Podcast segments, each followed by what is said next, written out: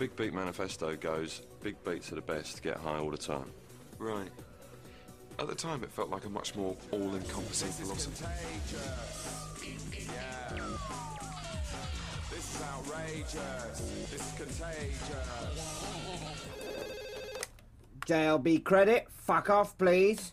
Hey, everybody, and welcome back to the El Dude Brothers podcast. This is episode 10, covering the episode Local Zero. My name is Lee, and I invented clubs, pills, lube, and hardcore. And my name is Sean, and I invented the homeless, lepers, and oil spills. And actually, Lee, I think this episode is called Local Hero. Well, uh, that's what Hulu says.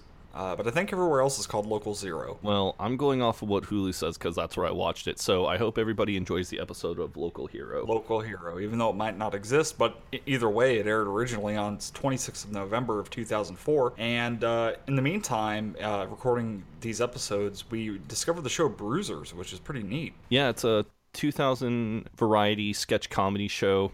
Uh, I was watching it the other day and was just laughing my ass off. Um, it has Olivia Colman, David Mitchell, Robert Webb, Martin Freeman, which I was fucking shocked about, um, Matthew Holness, and Charlotte Hudson. Um, I watched probably 10 episodes of it or so, and I Wow. really, really enjoyed Get Out of My House, Touchy, and IT Guy. Yeah, I've I've only watched a little bit of it, but it looks like pretty much all of it is on YouTube. So you know, we definitely recommend checking it out because it came out before Peep Show. It's kind of uh, it's it's sort of like Mitchell and Webb look, but not as uh, Mitchell and Webb centric. If, if anything, it's Martin Freeman centric. Yeah, so it's definitely worth checking out, kind of them, because I was just shocked. Again, we mentioned it during season one how young Mitchell and Webb look, but in this, it's like, wow, I don't even know what to say. Yeah, and Bruisers came out five years before uh, Peep Show. Yeah, so it's uh, but it but it is funny, and I'm sure that most of our UK audience has already seen it. But for those of uh, uh, us in America that might not be aware of it, definitely check it out. Yeah, I'm sure Laura from London is like, "Hello guys, it's 2017. Like, get a clue here." And did we confirm is is her name actually Laura from London? Like, is that her last name? I will make sure and ask her that next week. Okay, because uh, I'm just referring to her as Laura from London, and uh, sounds good. Yeah, well, I don't know if she wants me broadcasting her last name across the entire internet. All right, internet. So her name is Laura from London, and uh, we'll talk to her next week. Yeah. All right, so to kick off this episode, we start off with Jeremy and Nancy, who are in bed, kind of spooning. Yeah, they're post-coital. They're looking in a mirror, and so you can actually see both characters here without it breaking the POV. Yeah, and Jeremy's trying to be really romantic and, you know, sensitive to Nancy, but uh, this is one of those scenes where we just we're just gonna have to go ahead and listen to it. So we'll go ahead and play it now. God, you're great. Thanks, Jez. You're great too. Sometimes I'd like to die and climb inside you. Okay. Was that too much? No. Go on, ask her. Nancy, I was wondering whether you consider being maybe my proper, you know, just you and me girlfriend. Wow. Wow, um I don't know. I mean that's that's really nice, Jeremy, but There's always a but. well, I mean I mean we're so different. I, I've got my religion, my yoga size, my charity stuff. I just don't know where you'd fit in as a boyfriend. But I really like you and we have a great time together. Well, I really like you too, and we do have a good time together, but That's the second but. what about all the other stuff? Other stuff? Look, obviously, God wanted us to enjoy ourselves. I mean, that's why He invented pills and clubs and lube and hardcore. But He also wanted us to give something back. And that's why He created the homeless, the lepers, and the oil spills. God. Suck up to God. Nancy, listen. The only reason that I don't go to church is that for me, everything's a church.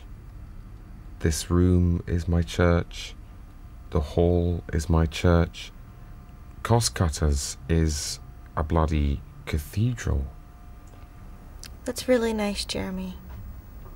It's just not true, is it? Oh, I Cost love it. Cutters is a bloody cathedral. but it's not true, is it?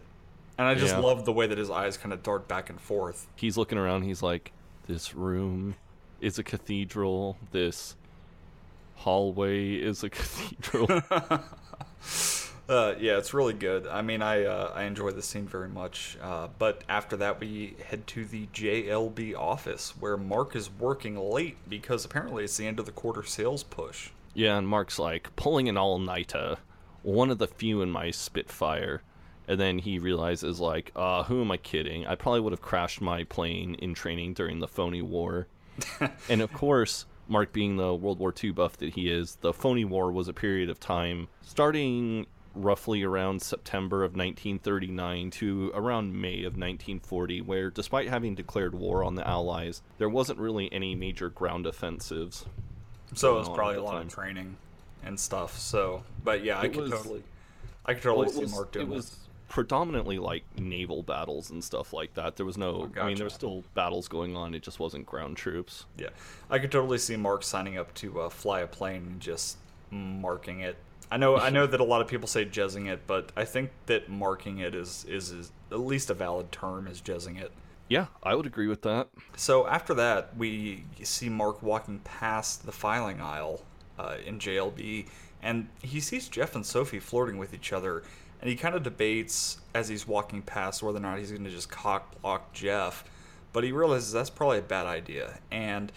You know, given that Sophie is probably still upset with him about hacking her email and breaking Jeff's neighbor's window, I think that's probably a good call on his part.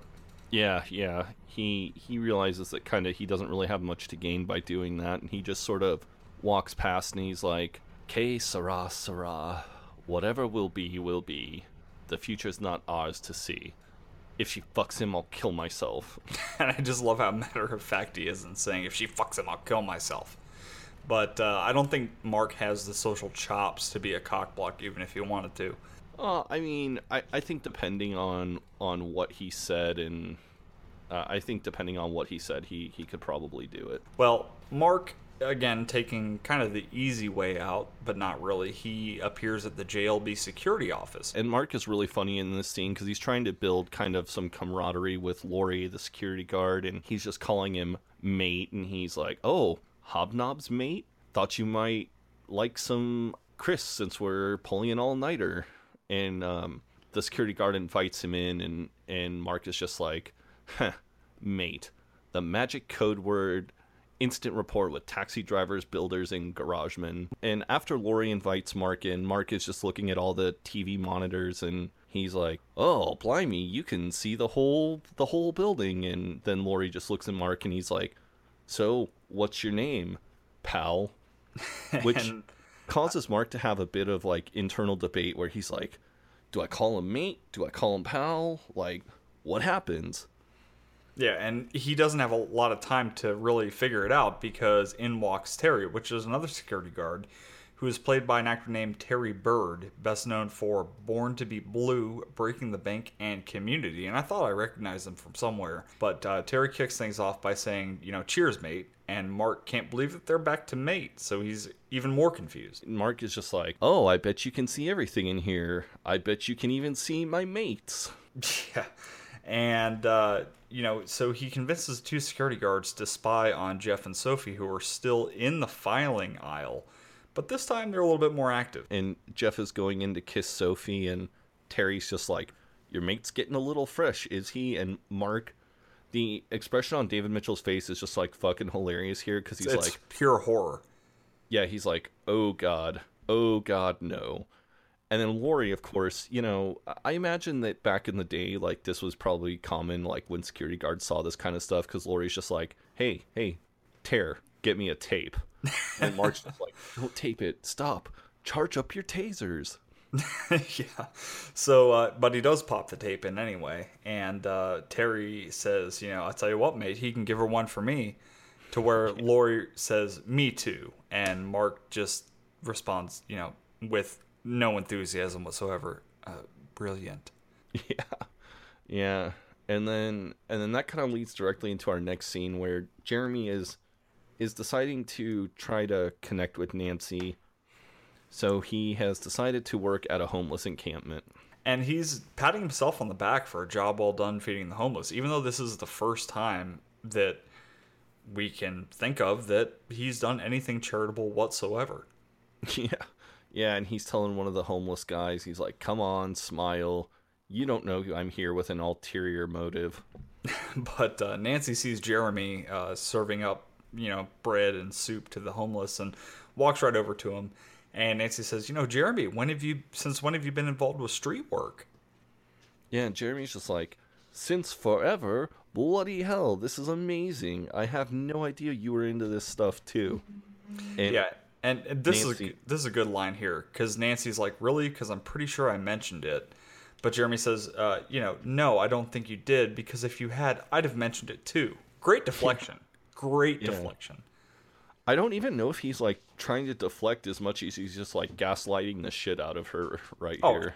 yeah, that I mean that works too. I mean it's it's but it's a good uh, cover either way. So Nancy just says right, and Jer- Jez goes into this whole thing. You know, I love hobos, and Jesus fed a multitude of followers with just you know five loaves of bread and and uh, what was it? Five loaves of bread and two fishes. Right, Matthew chapter 14. Yeah, and you know Nancy seems to be genuinely happy with Jeremy because uh, you know I mean he is in touch with the religion at least a little bit. Calls him honey, gives him a kiss, and walks away because somebody called her name. But uh, you know clearly Jeremy did just enough research, or knew just enough. You know it's it's probably like a lot of us. Um, you know, not bashing religion or anything that that were raised Christian, later become atheist or whatever or agnostic, where you know certain parts, and, and he's just he's just glomming onto those certain parts to try to make himself look good to Nancy. Yep, exactly. Yeah. So back at Apollo House, Nancy and Jez are on the couch, and Mark is in the lounge chair. Uh, Jeremy looks at Nancy and says, "You know, another cup of tea, girlfriend." And then Nancy is just like, I'm good, thanks. And then the camera switches over to Nancy's perspective where she's looking right at Jeremy. And you can see him kind of mouthing the words boyfriend. and then Nancy is just like, boyfriend? and and and her saying that it's again it's less than enthusiastic like she just recently must have become okay with this idea after the first scene Yeah, well, she probably saw, you know, like what a, you know, she was probably impressed with him feeding the homeless, so she probably decided to give him a chance. well i mean you know yeah there's more to jeremy than clubs and pills and lube and hardcore so that's all, i mean that's always good that's what you want in a partner right so Exactly. so Mark is uh, just sitting in his chair, rewinding and watching. Uh, and by this time, you can only imagine how many times he's watched this footage of Sophie and Jeff making out in the filing aisle. he's just like, "This is the worst bit," and Jeremy, you know, Jeremy's like telling Mark like to kind of, you know, calm down a little bit, and Mark's just like, "I'm just doing research. Besides, I have the right to torture myself. What are you gonna What are you gonna do? Call amnesty? See that? That's the push. She can hardly get away." Because while while Jeff and Sophie were making out, Jeff kind of put his hands on her shoulder and like kind of pushed her up against the wall, like kind of in the heat of passion. Right. Certainly not, uh, you know, what Mark thinks is, or is at least in his uh, delusions, uh, taking as a sexual assault, but uh, just a, you know, heat of passion kind of thing, like you said. But Exactly. Mark asked Nancy for her an- analysis because she's Sophie's friend, which it seems strange to me because they met at Rainbow Rhythms, but we never see any of them together at any point in series two aside from that. And I mean, is like I, I don't understand. Yeah, yeah. I mean, you don't ever see you don't ever see any real interaction between Nancy and Sophie outside of last episode. Or was it I guess two episodes ago? Yeah, you don't see Yeah. any interaction between Nancy and Sophie between uh, you know, since dance class. Yeah, I mean, like, did Sophie tell Nancy about the email hacking? And you know, if so, you know, Nancy should have bad feelings towards Mark and shouldn't really be trying to help him hook up with Sophie. Yeah, that that was something that I you know, I also thought about too, you know, like what kind of you know, what kind of friend is Nancy that if Sophie is like, "Hey, look, this dude is like fucking creepy and he hacked my email and, you know, was just doing all this stuff to get to know me."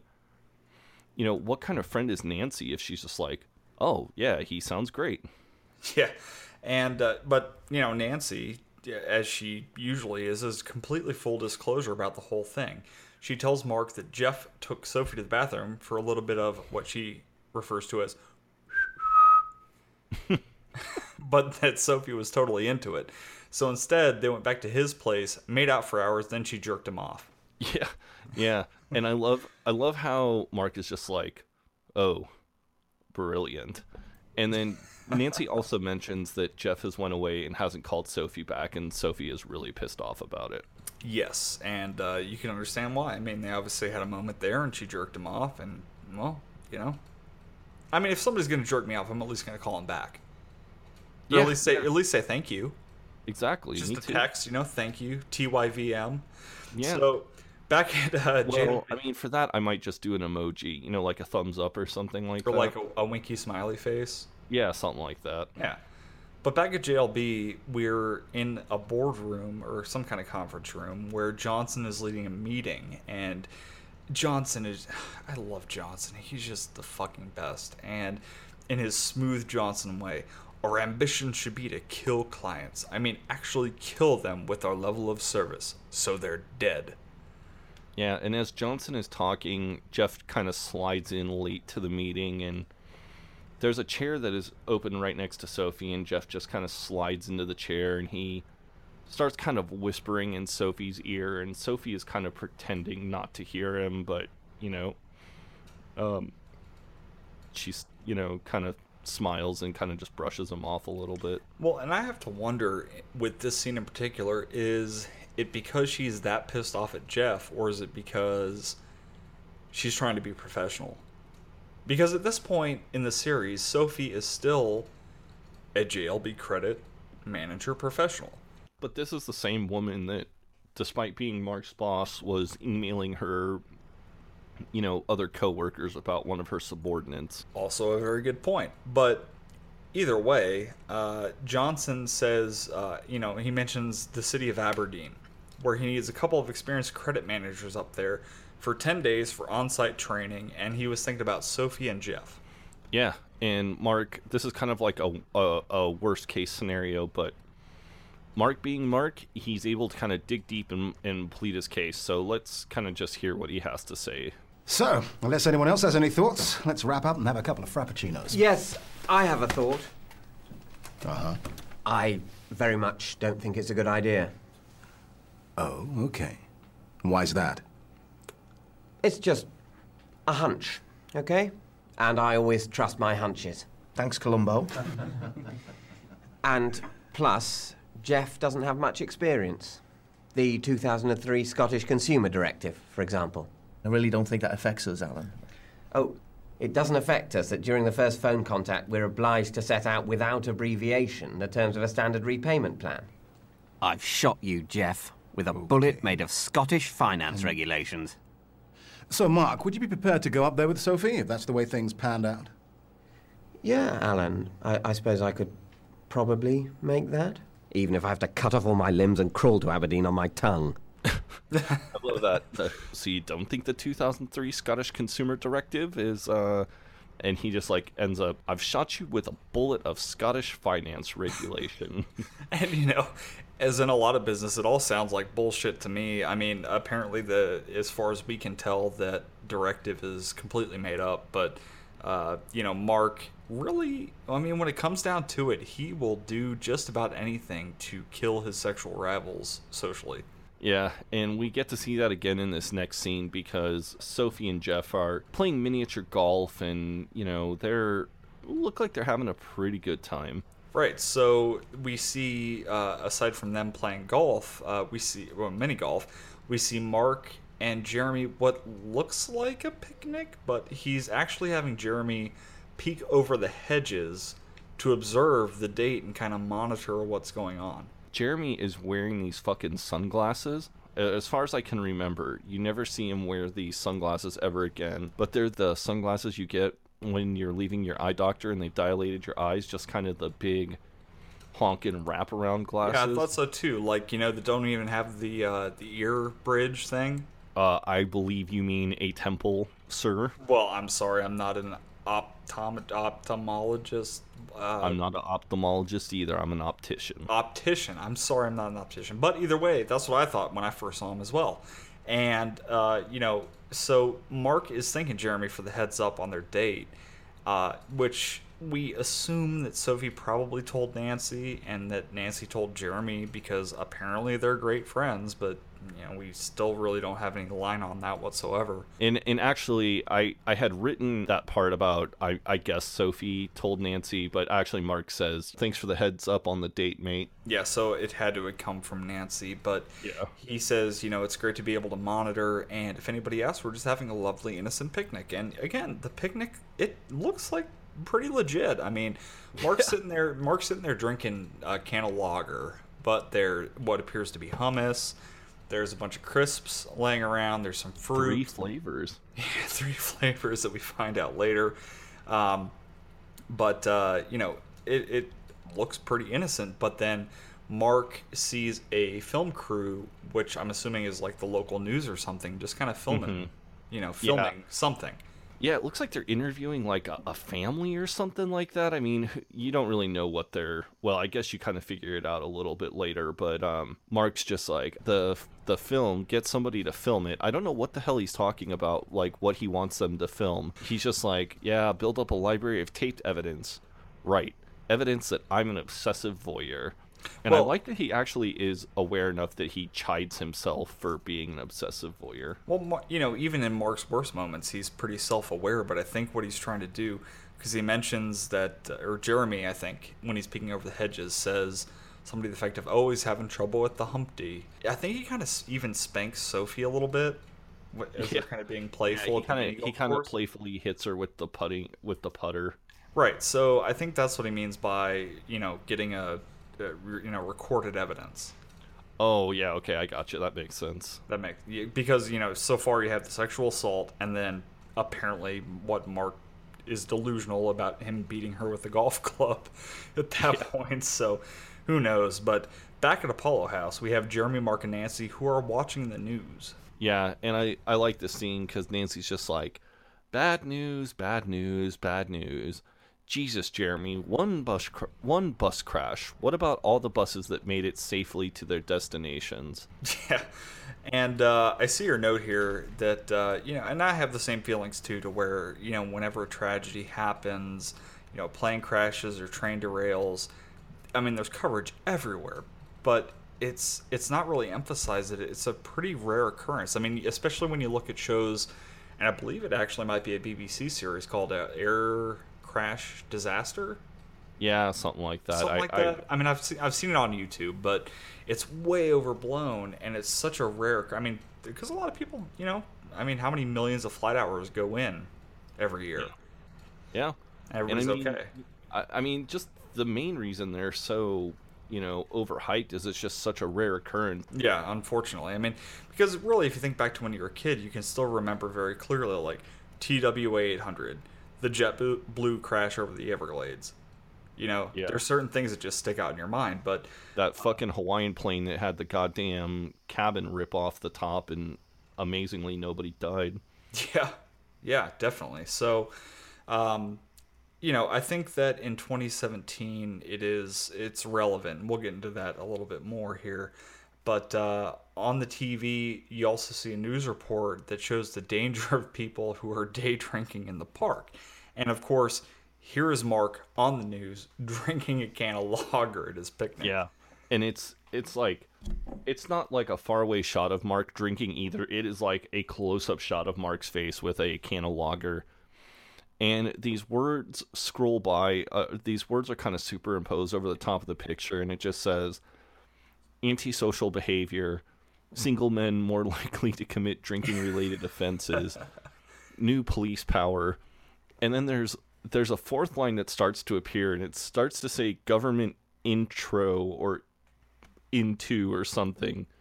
But then the camera just pans back to Jeremy and Nancy who are just fucking laughing at Mark. And I like that the news just assumes that that Mark is a single male. Yeah. you know, you just look at the guy and he's like, "Oh, that that guy's got to be single." But Mark is like really upset because he's like, "That's that's our picnic. You can't see the kettle chips. Well, rather than uh, go into too much detail about this, we'll go ahead and play the scene right here. promised firm action to move on nuisance drinkers from the Copthorne That's- Heath area. That's that's our picnic. You can't see the kettle chips. Bloody hell. Whose business is it where you do your drinking? I wasn't drinking. I was having a picnic. Hello, Mum. We were having a picnic. Tell Dad it, it was a picnic. You can't see the crisps. We had three different flavors of crisps. Explain to him and and Scotch eggs. Yeah, no, really, I'm I'm fine. Li- listen, I've, I've got to go. Cock knobs. Cock knobs.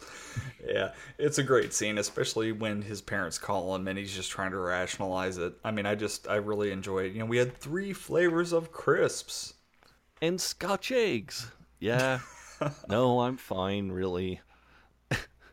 and you know, the thing is, is that Nancy is like legitimately trying. So th- as the scene continues, like Nancy is like liter- legitimately trying to, you know, kind of pet Mark up here, and she's like, you know, don't worry, these things happen for a reason. It might not seem like it, but there's a plan. Yeah, and Mark isn't having any of the religion. You know, he's being, uh, and again, don't want to offend anybody, but like that atheist that you don't want to run into, that's always Yeah. trying, to, just try, always trying to peddle his anti-religion, but uh, he's looking through the yellow pages, which is crazy to me because I can't remember the last time I used the yellow pages.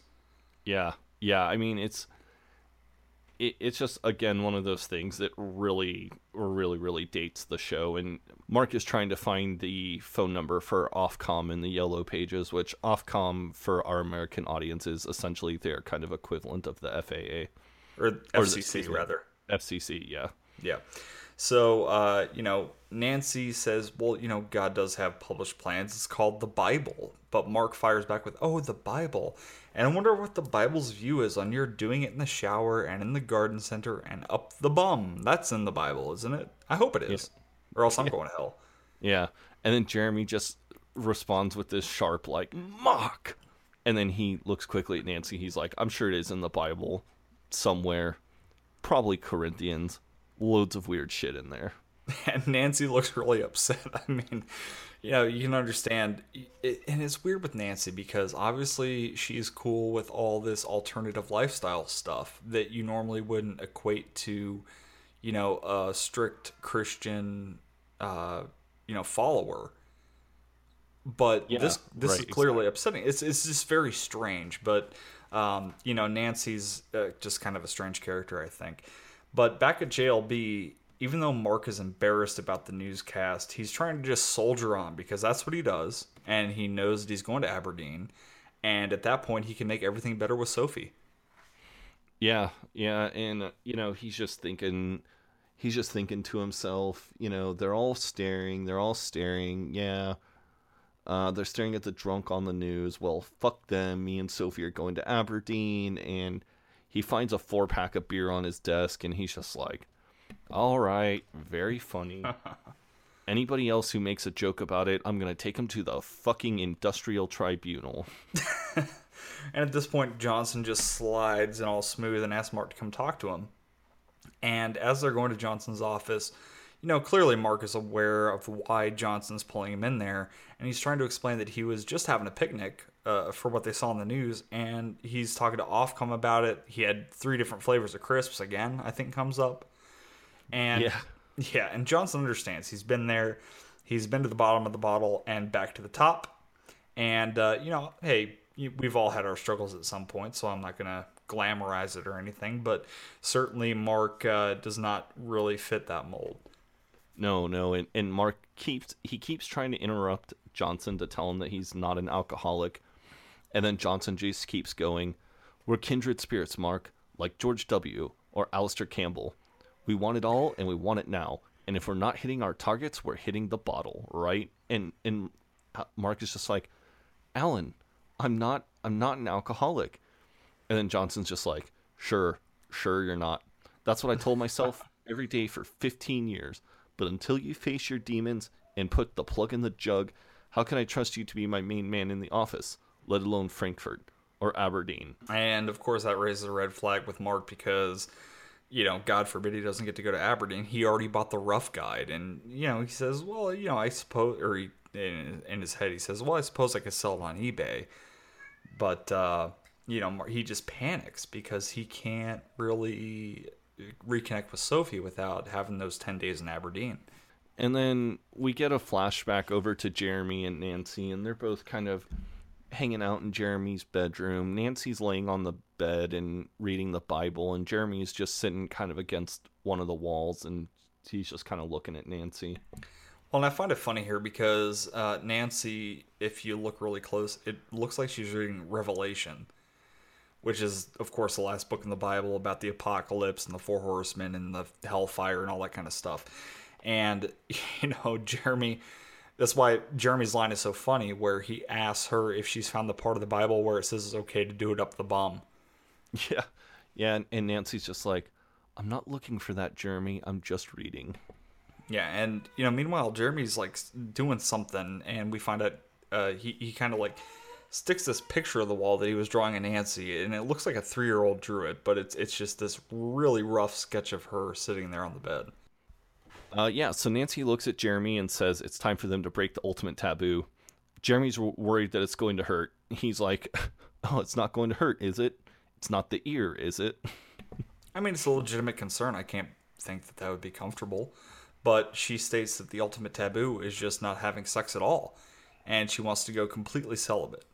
Yeah, and I, I like Jeremy's counter proposal where he's basically like, Or we could be like Yoko and John and just save the world by doing it all the time until the world's injustices get sorted out. Well, when did John Lennon die? I think it was 1980.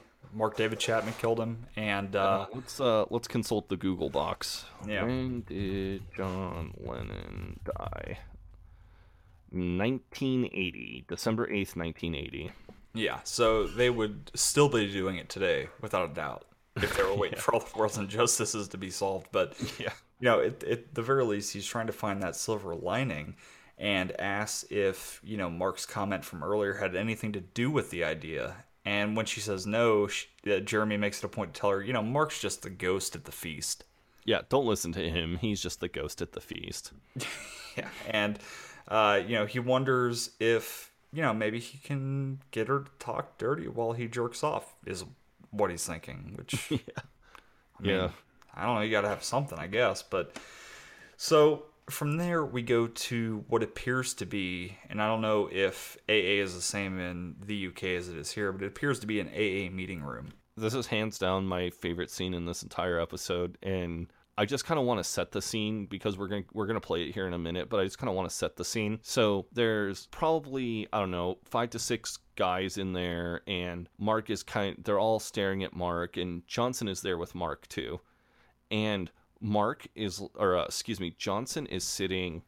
I don't know what'd you say, like a foot, half a foot away from Mark. Yeah, it's uncomfortably close.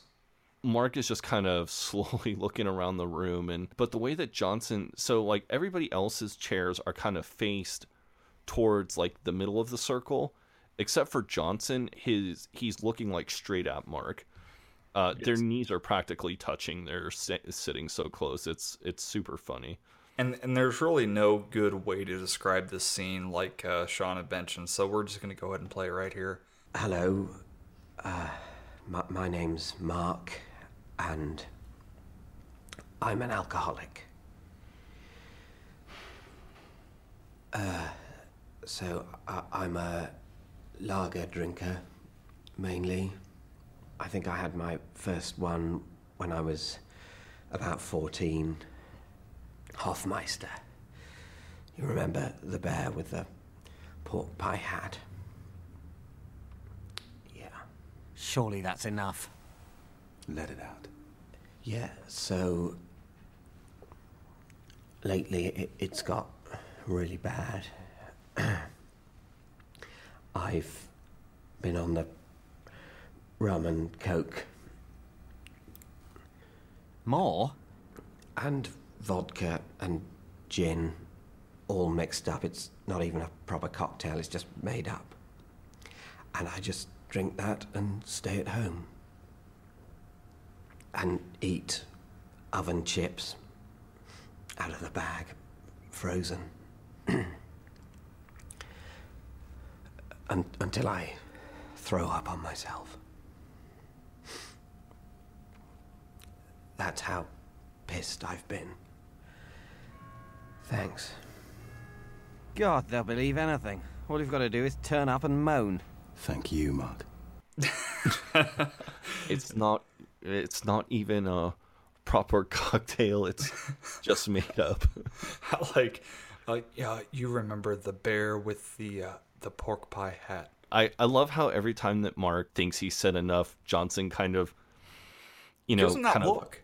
of leans on him a little bit, or kind of, you know, I, I think he what grabs his hand or something. Yeah, he puts He his hand on Mark's and and kind of squeezes Mark's hand, and Mark just keeps going. And I like I like he's like, and I just drink that and stay at home and eat oven chips out of the bag. Frozen. Frozen. oh man, I mean, you know, and given uh, Mark's history with Johnson and the whole uh, series one, uh, what what episode was it where he's questioning his sexuality? I mean, it's Yeah, it's got to yeah, be episode di- four. Yeah, it's got to be a difficult situation for Mark. Yeah, yeah, I agree. But back at the uh, the homeless camp or wherever they're doing the soup kitchen, uh, Jeremy is very aggressively stirring whatever soup is there. He's just stirring the soup and he's like, What's so great about sex anyway? It's all in the mind. And he looks over and he sees Nancy and he's like, Her soft skin is just a big bag full of kidneys and mucus and half digested bits of pie. I bet she's got really nice kidneys. Oh, yeah, I'd fuck those kidneys real good. She looks fine. Why is she fine? Why am I not fine and she's fine? She's probably getting some somewhere. Maybe she's doing it with him. And it pans over, and we see Nancy standing there with a homeless man named Nim. And uh, we don't quite know it yet, but she's just basically uh, standing there, you know, laughing with him and, and writing something down. Uh, Nim is played by, and I have, forgive me for not being able to pronounce this, Tadzuz Pastamak. And outside of Peep Show, he hasn't done much, just some one off stuff in various shows, but nothing really long term. I tried to really find out anything I could about him online, and outside of his IMDb page, I, I didn't really find anything. and he only has really a couple lines in this episode to begin with but uh, you know jeremy pretty much walks up aggressively and says hey you know what are y'all laughing about and as it turns out nancy is just really helping him fill out his benefit forms so that he can uh, get some aid from the government I really like this next part where he's like, uh, I see you, mate. Oh, look at me. I've been homeless so long, I forgot how to use a pen. yeah because at, at that point nancy's already walked away to take jeremy's place at the uh, soup server Yeah. So Yeah, Nancy, Nancy's gone, and all of a sudden Jeremy just turns back into an asshole. Yeah. Yeah, and he's like, Oh, my forms, my precious forms, because he's snatched Nim's benefit forms out of his hands. He just like tears them up and throws them in a trash can. Yeah, and he, he pokes him very aggressively in the chest. I've got my eye on you, mate. But back at Apollo House, Jeremy and Nancy are watching TV. Clearly, Nancy has no idea what transpired at the uh, soup kitchen area, and they're just watching some sort of weird war movie. Which uh, I I don't think we see Mark in the room quite yet, which is weird to me that Jeremy might even have like kind of Stockholm syndrome and just be uh, sympathetic with Mark always trying to watch his war documentaries. This scene is typical Jeremy, where he's just kind of he's like panicking about everything, everything that Nancy does. He's, you know, she like kind of scoots over for him, and he's like, "That's bad body language." She hasn't mentioned the homeless guy once. Probably wants me to forget all about him. Yeah. And then, and then she just kind of stands up, and Jeremy's like, "Oh, that's it. She's off. She's leaving me." Yeah, but all she does is go into the kitchen and get a drink and just kind of casually mentions that Nim is going to be moving into her flat for a while.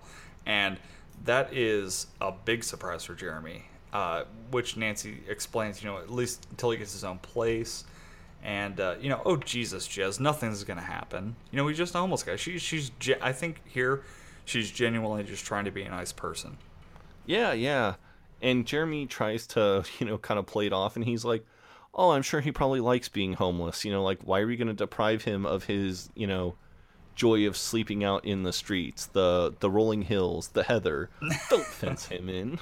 Yeah, and you know, I think that there probably are places, you know, homelessness, uh, you know, especially in America. Um, are certain cities, you know, like uh, last time I visited Austin, Texas. I mean, there's homeless everywhere, and it's terrible. But I feel like there are certain areas where, if you had to and there was aid available, you could be comfortably homeless. Does that make sense? Yeah, At least most yeah. of the year. But uh, London does not strike me as one of those places. No, no. Uh, you know, it you know, stereotypical London, it's you know, it's kind of rainy there and you know, I I it I'm imagining it is up north, so it's probably not, you know, a place like Arizona where you know, where well, Well, Arizona Texas. shit. I mean, you know, Austin, Texas. It's more most of the year. So Yeah. But Jeremy finally says, "Look, you know, we've got a massive couch here, and Nim should just stay here with us. I can look after him. You know, not like a Tamagotchi, which again ages the show, uh, but you know, better. Yeah. Yeah, did you ever have a Tamagotchi? I did, and uh, I was always pissed off when I got the snake, because the snake always died after like three days. You're like, what the fuck, man? Like, but uh, I will I will never forget this, but when I was uh I, I have family that lives in uh, over in in England and um when I was 16, so about 20 years ago, we went to go visit our family there and this was kind of full in the middle of the the Tamagotchi craze and and my little cousin she had a Tamagotchi and she was just like she was just obsessed with this thing and um we were driving through Paris and my uncle was was very stressed out because he hates driving in France. He's you know, you're driving a, a right hand drive car, but you're driving on the left side of the road, so you know, there's just like a lot going on. right. And uh, all of a sudden, my my little cousin squeals, and my uncle just whips his head around. He's like, "What? What? What's going on?" And she's like, "Daddy, my Tamagotchi's done a poo." And I don't know why, but I will just always remember that for the rest of my life. It was just, it was so funny, like how he went from, you know, like, "Oh my god," to just, "Oh my god, I don't want to hear about your Tamagotchi doing a poo right now." It was so, it was so funny. Yeah, I mean those things were just an obsession. I had to like go to Wonder Water, which was a uh, it was in Clearwater, Florida, and it was like a comic book shop. But for some reason, they had Tamagotchis, and I think I paid like forty bucks for it, which was like six months worth of allowance. But Yeah. uh, yeah, at least it wasn't any of that Gigapets bullshit. Oh yeah, yeah, Yeah. yeah. That's just a Tamagotchi ripoff. God damn it. Yeah, if you're a complete jabroni, it's. Uh, Yeah. But either way, later that day, Mark arrives home from work and he's talking to his dad on the phone, reassuring him that everything's all right. He's not an alcoholic, but his dad is standing firm on the phone and decides to come to visit Mark, and uh, which is obviously a big concern for Mark. Yeah, yeah, and um, Mark's just like, no, no, okay, please don't use that voice. And Mark, Mark does kind of strike me as the guy, you know, as like a guy who's in his thirties who's still intimidated by his dad. Well, I mean, and for good measure, because we meet his dad later, and it, I can understand why Mark is intimidated by his dad. Oh, I I think so too, and it's a shame that we don't really get to meet him here. But That's a good fucking point because he says is. that he's on his way to go pick him up, but then you never see him. Yeah. I mean, I just don't think they had a plan maybe at this point for Mark's dad until the holiday episode. But uh, Mark's dad could have been a much deeper character and, and not a complete one off like so many of the characters in the show. Mm-hmm. Yeah, I 100% agree with you there. Yeah. But, you know, uh, Mark tells us that, you know, you know how the news is these days. It, they're just making it all up, which, again, 2017, very topical with, you know, what is it? Uh, alternative facts and. Uh, Fake news, alternative facts. Yeah. Which, uh, you know, I I assume is going on at least a little bit in the UK for our UK listeners with the election and all that kind of stuff, but it's definitely happening here on a daily basis. Yeah. Um, but uh, Mark walks into the living room and sees Nim sitting on the couch watching TV, and eating something out of a tub. Um, I, I like how he's just like I I like how Nim is just has this gigantic fucking tub of ice cream in front of him and he's just tearing into it. and it's a huge spoon. He's just like he is loving it. I mean, I guess if I was homeless and I had something like that, I'd be pretty happy about it too. And and what do you think? Like probably five sixths of that ice cream is gone. Oh yeah, I mean, assuming Mark hasn't eaten much of it, I mean, he has probably packed down three or four thousand calories. Yeah. but uh, he kind of just weirdly, awkwardly, just says to him, "Oh, uh, hello," and turns to walk to the kitchen where Jeremy is sitting. and and he's like, Jeremy, there's a there's a man in the living room eating my Sara Lee, and Jeremy's just like, oh, that's my friend Nim. He's homeless. Yeah, and it's uh it's a good scene because it's uh, another one of those role reversals for Jeremy where Jeremy's concerned about Nim and the the greater good instead of the one that hates him in the last scene or the scene before. yeah, yeah. I like how Jeremy goes from like hating Nim and being like, oh, Nim should just sleep on the streets to being like, Mark, you know, because because Mark tells Jeremy that Nim's gotta go. Like it is not negotiable. Well, yeah, like Nim's has gotta go because his his dad's dad's coming. coming. Yeah. You know, you don't want a homeless guy sitting around your house if your dad's coming to visit, especially if you're terrified of your dad. But uh, Jeremy informs Mark that Nim doesn't have benefits uh, because some bloody guy ripped up his forms, apparently. Yeah, and Mark is just like, who would do that? Why on earth would they do that? Yeah, and, uh, you know, Mark unknowingly that, you know, Jeremy's the one that ripped up his forms because J- Jeremy's selling it pretty well. Goes into Yeah. the living room and tells Nim, look, you've got to go. My dad's coming. And, you know, my dad considers Sir David Frost somewhat of a hippie. So, you know, you can't be here. Yeah. Yeah. And you know what's weird is that like Nim doesn't really put up much of a fight. He just kind of like grabs his shit and then just walks out in total silence. You know, and meanwhile, Mark's trying to save face, and it's, it, it's typical Mark. He's trying to save face to a guy that he doesn't even know, saying, you know, I've got a standing order to the Royal National Lifeboat Institute. You know, that's just the kind of guy I am. Yeah. Yeah, and I had to I, I had to do a little bit of research on the Royal Lifeboat Institute. Um, and it is I discovered through the magic of Google and Wikipedia that it is the largest charity that saves lives at sea and it specifically focuses on the coast of the United Kingdoms, the Republic of Ireland, the Channel Islands, and the Isle of Man, as well as some of the inland waterways. Yes. So, assuming that, you know, he's getting some sort of benefit from them. But later that day, and just kind of assuming that this is probably while Mark is picking up his dad, uh, we get a, a pretty funny interaction between Jeremy and Nancy that, uh, you know, we, we should probably just play it. God, she's gorgeous. This is killing me. Maybe I can just go and rob myself against her, say I'm doing an experiment. No, too pathetic. Okay, here goes. The nuclear option. The ultimate. So, Nancy, I just wanted to say how much I'm enjoying not having sex with you. Really? Yeah. Come on, Jez. Death or glory. In fact, I was going to propose that we should probably never have sex again. I mean, all that humping and pumping. We could take all of that wasted energy and try and accomplish so many more important things. Well, yeah, I mean, I mean that's great, Jez, but I really wanted this to bring us, you know, closer together. Oh, but it has. I feel incredibly close to you without any pressure to be sexual. I mean, these. I mean, they're just a pair of human breasts, for Christ's sakes. Now I can finally appreciate your whole body without any stupid sexual desire. Well, yeah, I I mean, celibacy, that's that's great, but maybe it's all just a bit of naughty Nancy. Nancy can't have fun. Nancy must be punished. And maybe I should just say, fuck you, Mom. Oh, yeah, take that, God. Shove this up your toga, you big beardy killjoy. Shove that up your toga, you big beardy killjoy.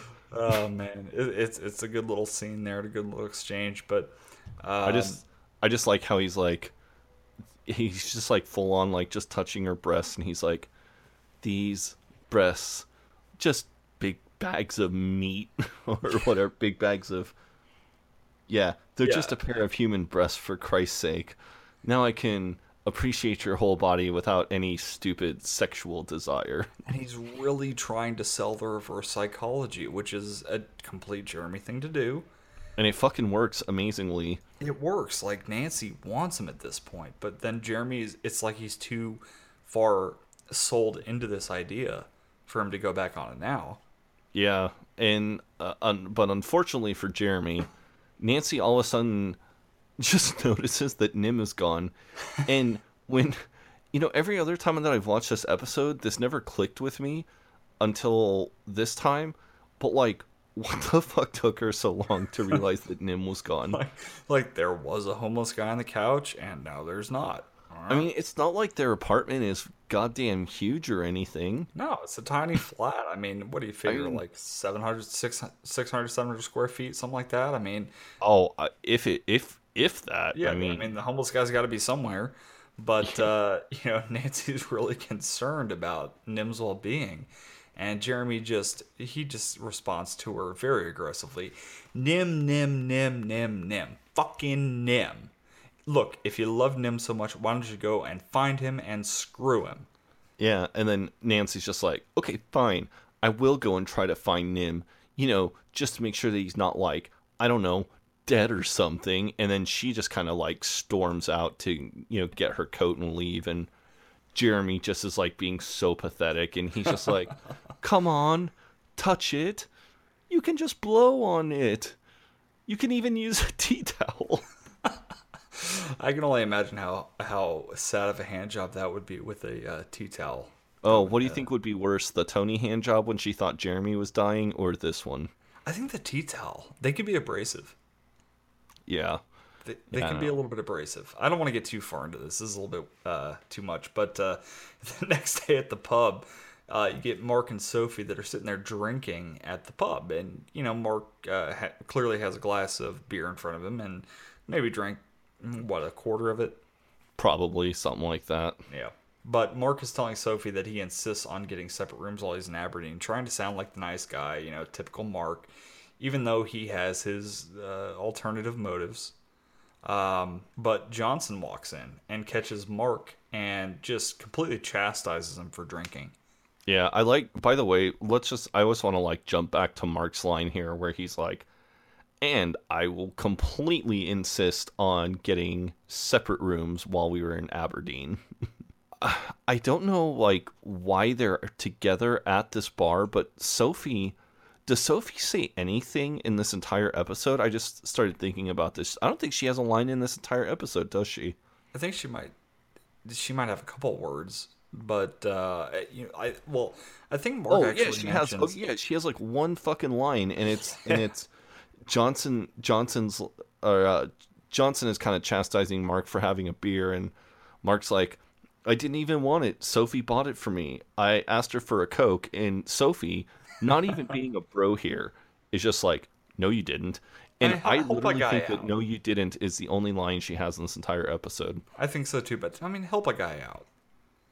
I mean, Yeah. obviously, obviously, there's a stigma about him at the office now. I Holy mean, shit! I just had a fucking idea. Huh? Do you think she said that because she didn't want Mark to go to Aberdeen with her? You know what? That's a very good question. It could I, very like- well be because obviously, I like literally just thought about that. I mean, they all work in the same general area, so maybe she saw Johnson pull him into his office after the whole news thing. That's a good Yeah. point. Yeah, yeah. I just thought about that. Huh.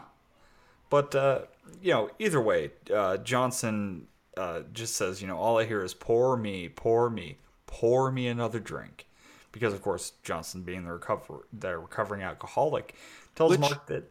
By Go the ahead. way, uh, I'm glad that you again mentioned Mark or that Johnson was a recovering alcoholic because I I meant to to bring this up when we were talking about it the first time. If if Johnson is a recovering alcoholic, in Mark makes a friend, there's like no less than two times where he's drinking with Mark, and Hmm. he's supposedly been alcohol free for 15 years. Well, you see that again in God, what is it? Maybe season eight. You don't, like Oh, you don't know exactly what he's drinking. But by then, he actually says that he's fallen off the wagon. Like in that episode, he says he's fallen off the wagon. Ah, well, uh, you know, he either way he's disgusted with Mark for whatever reason, even though it seems like he's kind of a hypocrite maybe, but uh, he says that Aberdeen is not happening for him because of the minibar in the hotel room. Yeah, and then as Johnson is kind of storming out, Mark is just like, should have told him it was Kaliber. Kaliber would have made everything all right. Which, as I'm sure some people know, Kaliber is a non alcoholic beer that's made by Guinness. Yeah, I don't think they sell that here. Yeah. Yeah, I think it's mostly Um, O'Doul's and uh, Which, when I was actually reviewing, when I was looking up information on Kaliber, when I was watching this episode, it's actually gotten like pretty positive reviews from everything that I've seen. That's surprising. Non-alcoholic beer is absolutely horrible. But uh, either way, we move to the next scene that is inside of the JLB office, where Mark is still determined to go to Aberdeen and actually says he's willing to make a canoe out of Jeff's skin to do it. Yeah, yeah, I like this. He's he's talking about, uh, I'm I'm going to Aberdeen, Jeff, in a canoe made of your skin, wearing your nuts as earrings. and as he's thinking this, he he sees Jeff in kind of like a, I don't know, like meeting room type deal, and he just ambushes Jeff and. Um, we'll go ahead and play the scene here because the scene is pretty funny. All right, Jeff. All right, Mark. So, say, tell you what, Jeff. I had a great shag last night. Oh, really? Yeah, with your mum. What? Yeah, really doing it, we were. Mate, I know you're pissed off about me going to Aberdeen with Soph and everything, but you need to chill, okay? You need to chill right out, otherwise. I'm- Otherwise, what? What's gonna happen, you homo? Mark. Stolen any good cars lately, Mr. Scouser? Hey, where's your native wit now, eh, Mr. Stupid? Watch it, mate. Come on, Jeff, let's get down to it, shall we? Come on, you stupid, stinking chicken fucker. Quack, quack, quack, quack, quack, quack, quack. Oh, those chickens really love it when that big rooster Jeff comes a calling. Ah! He's bloody broken my beautiful nose. My nose. Broken my beautiful bloody nose. Oh man, I mean, and it's so Mark to throw out this these horrible like attempts at insults because he's just not up on what's current, like making you know mom jokes and stuff like that. Or like calling him a scouser.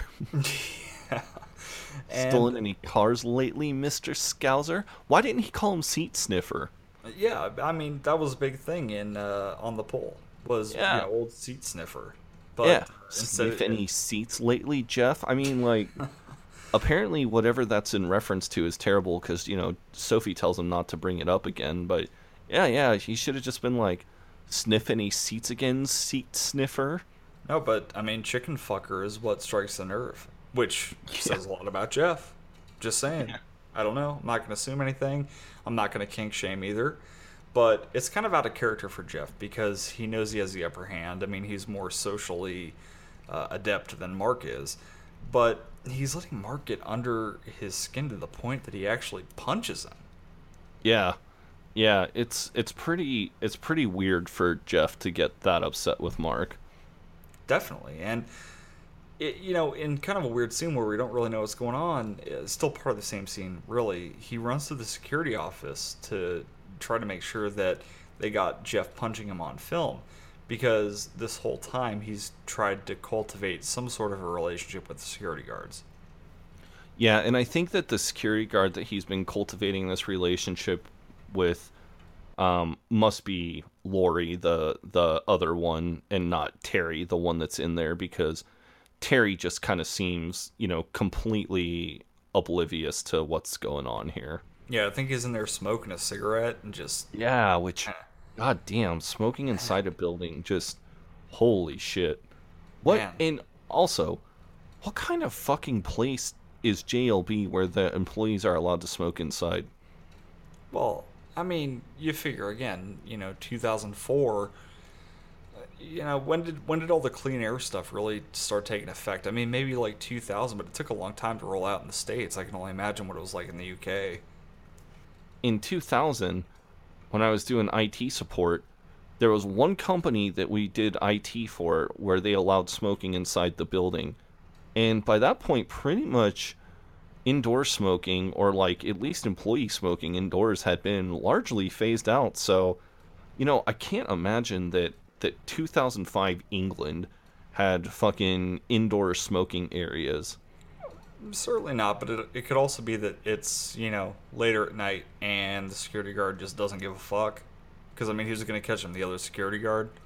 True, true. We do know it is at least after 6 p.m. when all of this happens. Right. Because uh, the typical guard, Laurie, is uh, knocked off at 6 and the whole thing wasn't taped. And so Mark cultivates this plan to for the uh, guard that's there uh, to tape the next assault. So back in the meeting room, Mark again is trying to instigate Jeff, but Jeff's just had en- enough of Mark's shit. Yeah, yeah, he's just like Jeff is is just like, "Mark, why are you doing this to yourself?" And Mark just keeps instigating Jeff and Jeff is just like, "Mark, go home." And then Mark is just like, "Come on, you big pussy." And Jeff is like, "Look, you've obviously got a lot of serious stuff going on, and I'm not going to make it worse." In like what is a very genuine interaction for these two It is. characters. It's like Jeff is such an asshole, but even it, you know, it makes me wonder. So, you know, there's a lot of social stigmas around a lot of things, especially in the mental health realm. You know, alcoholism being one of them. Almost makes me wonder if Jeff hasn't had his own struggles himself and just kind of understands what Mark's going through. It's possible. And you know, one other one other thing that I have also been thinking about too and I actually posted this on the JLB Facebook page, but I'm sure it's probably been a, a common theory, you know, throughout the history of the show. Since we're seeing the, this stuff through through Mark's eyes, is Jeff maybe not really that bad as Mark makes him out to be?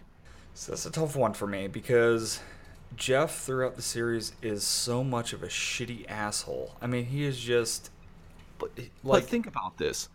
When they and we're jumping ahead several like i think almost a whole season. Probably. The the episode where where mark tries to become friends with jeff and you meet jeff's other friends like jeff's other friends don't seem to mind him.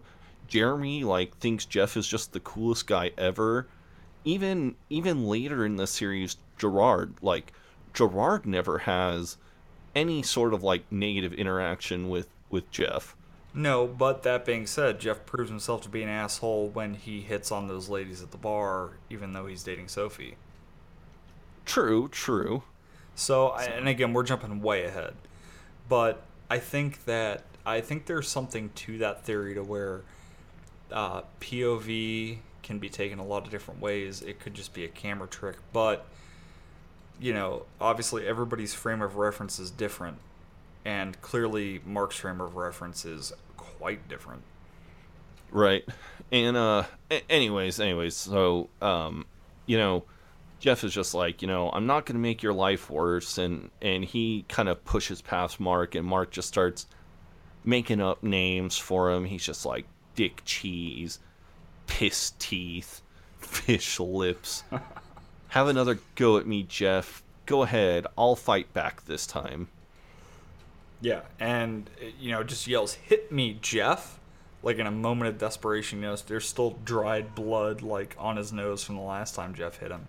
Yeah. And uh, as Jeff walks out of the office, Mark realizes, "Oh, the bus stops have uh, CCTV. Maybe I'll uh, try to get him there."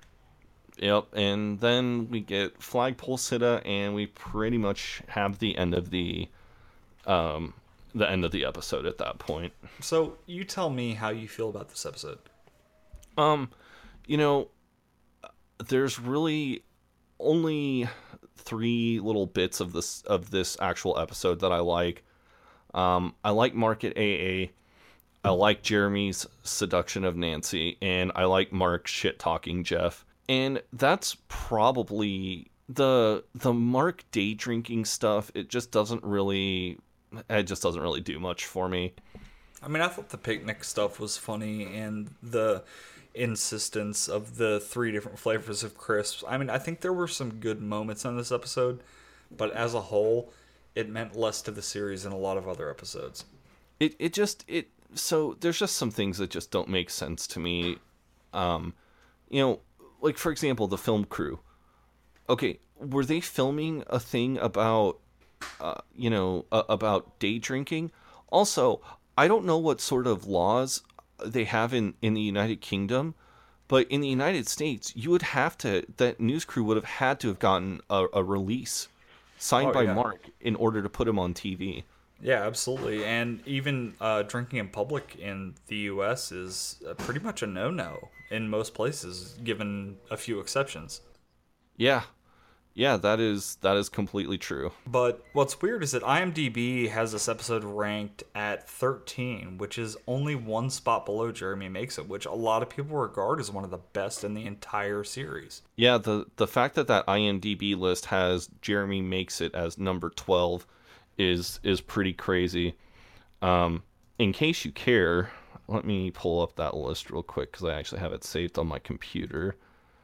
And I will tell you the rankings of the episodes that we've reviewed so far. Mhm.